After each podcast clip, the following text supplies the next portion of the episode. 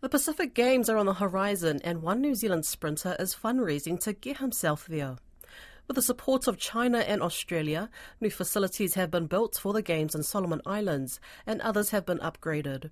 More than 5,000 athletes and officials from 24 Pacific Island countries and territories are expected at the event, which starts on November 19th. Christina Persico spoke to Hayato Yoneto, a New Zealand sprinter paying his own way to the Games why the Pacific Games? What what's been your story to get here? So I've been competing through sprinting for past five years competitively. And last season I kind of had a really good uh, record compared to the other years and managed to get myself into the national team. How long and have you been sprinting? Pretty much uh, six years, and then I've I've only had a coach for like a season and a bit when I came up to Auckland because I'm from the South Island. Mm-hmm. Um, yeah, from Little Queenstown, and there's no coaches there. So been sprinting myself and then sprinting with a team up here. Yeah, it was pretty good. What led you to um, start sprinting?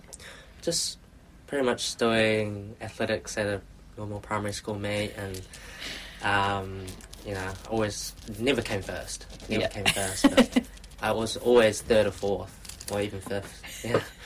And I was, yeah, I just wanted to get first, so I started doing it, and I actually got some results. So it's pretty good. What was your initial reaction when you were told you had made the Pacific Games team? Yeah, I was obviously really happy. My overall goal was to eventually represent the country in athletics and sprinting, and yeah, when I got the message, I was really happy, and it's finally time. You know, it's just got to get my things sorted and ready to go yep. in November, pretty much. Do you know much about the facilities or anything that you'll see over there? I know they've invested a lot of money in producing new facilities. Um, definitely the athletics track. It's their national stadium, and they've built a new track just for this upcoming games. So mm-hmm. it'll be very good to have a new new track. Hopefully, good conditions and good times with good competition. Yeah. So you're in the 100 meters, the 200 meters, and the 4x100. Is that 4 right? 4 by 1 relay, yeah. Yep. So three events. We'll start off with the 100 of the event. There'll be heats, semi, and finals. And then same goes to 200. They'll start once the 100's finished, and mm-hmm. then the relays will be on the final day, I think. Are any of those events a particular strength of yours? I really like the 100 meters just because it's the shortest. Yep. but, um, yeah, I, I do like the 200 meters as well. I, I think I've got strengths in both. What's a little bit of your background? Where did you grow up? What are your hobbies outside of running?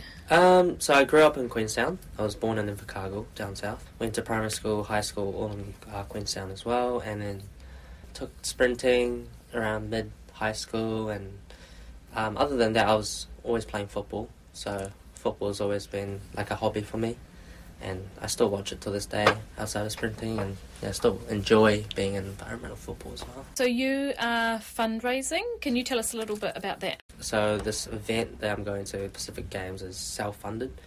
So we're not able to get any funding, unfortunately. But trying to get a fundraising sorted on my Give a Little page. The overall financial cost for this trip is 5.5 grand.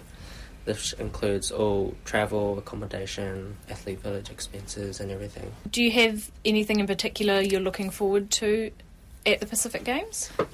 It's, it'll be my first ever time being in like a games environment where there's there's various sports and different like athletes from different countries all together.